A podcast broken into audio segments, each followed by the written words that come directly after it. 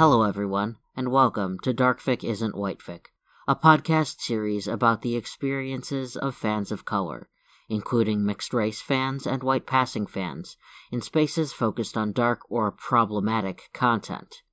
I'm your host, Flowers for Graves.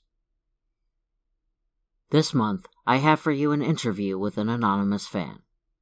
This interview was conducted over text, so I'll be reading their responses aloud for this episode.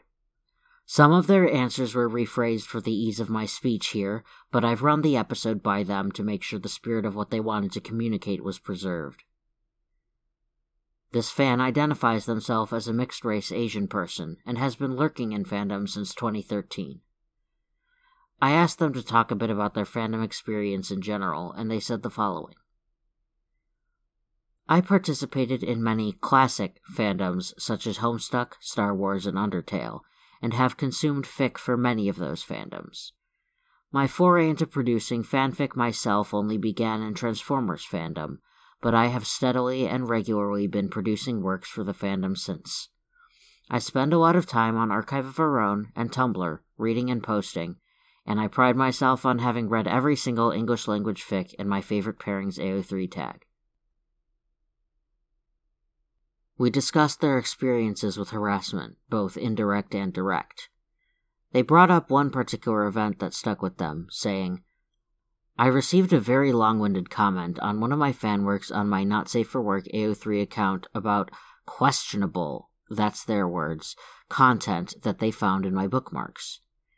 Ironically, it wasn't even one of my more questionable works, but on a relatively tame fic. This did lead me to setting all of my bookmarks to private, because even though this particular event was pretty tame, I was worried about someone else being more harsh in the future. Now, frankly, that's baffling to me. Like, why would you read a fic, check the author's bookmarks, but notably not their other fic? Then come back to the author's comment section and declare you liked the fic, but that the author had bad taste otherwise.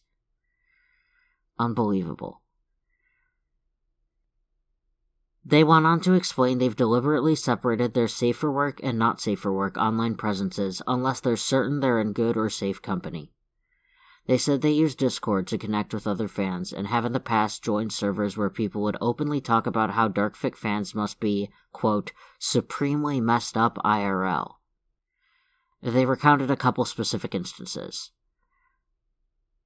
I remember one comment that stuck with me was something along the lines of police should investigate people who write gore or non confics because they're just liabilities or crimes waiting to happen, or something like that.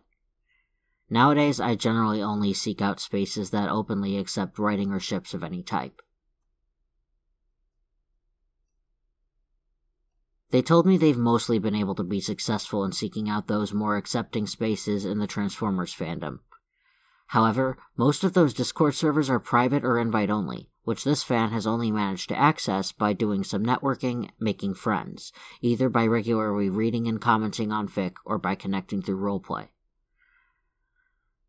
Now, I want to talk a little bit about that comment mentioned earlier, where a fan said they thought Darkfic fans should be investigated by the police. I'm sure most listeners have heard stories about Darkfic fans being reported to local authorities, or non local authorities in the case of some non US fans. And by the same token, I'm sure most listeners are also aware on some level of the protests against police violence against people of color, especially black people, that are still ongoing in the United States as well as other places. I've spoken to white fans who consider themselves anti racist and who want to push for racial justice both in and out of fandom, who would still make similar statements to the above comment. Now, my intent isn't to cast aspersions or make any claims, especially not when there isn't any evidence of direct harm. However, I would submit that for a hypothetical you to wish the police, who you feel as an institution are corrupt and racist, on fans of color because you don't like their taste in fiction is not a small thing. To me, that's a perfect example to call into question the motives of fans who make those kinds of statements. Are they really interested in advocating for real life racialized people, or are they more interested in having some sort of moral high ground? As well, the sheer number of people who write non-con and gore is massive. There are fan events dedicated specifically to those types of darkfic. I'm thinking specifically of Goretober, prompt lists, the non-conathon exchange. There are certainly others that aren't coming to mind. From the practical aspect of manpower, there's no way someone could investigate every single participant in those events, not to mention fans who create outside of those events. It is worth noting that I brought this up to a white fan who'd made a similar statement, and they claimed that if police were busy investigating, quote, immoral people, then they'd be less likely to physically assault people of color. The sheer disconnect there is baffling. Where does it end? What about true crime podcasters? What about horror writers? What about movie directors, writers, and actors? In terms of those unspoken assumptions of whiteness, the interviewee also brings up a number of generalized posts they've seen on Tumblr aimed at Darkfic fans.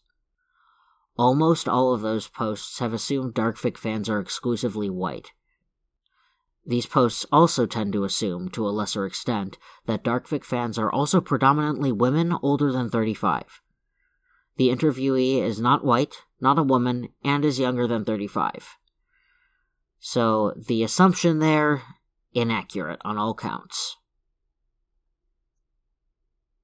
Now, I do also ask interviewees if they've got any recommendations for works or authors they'd be interested in sharing.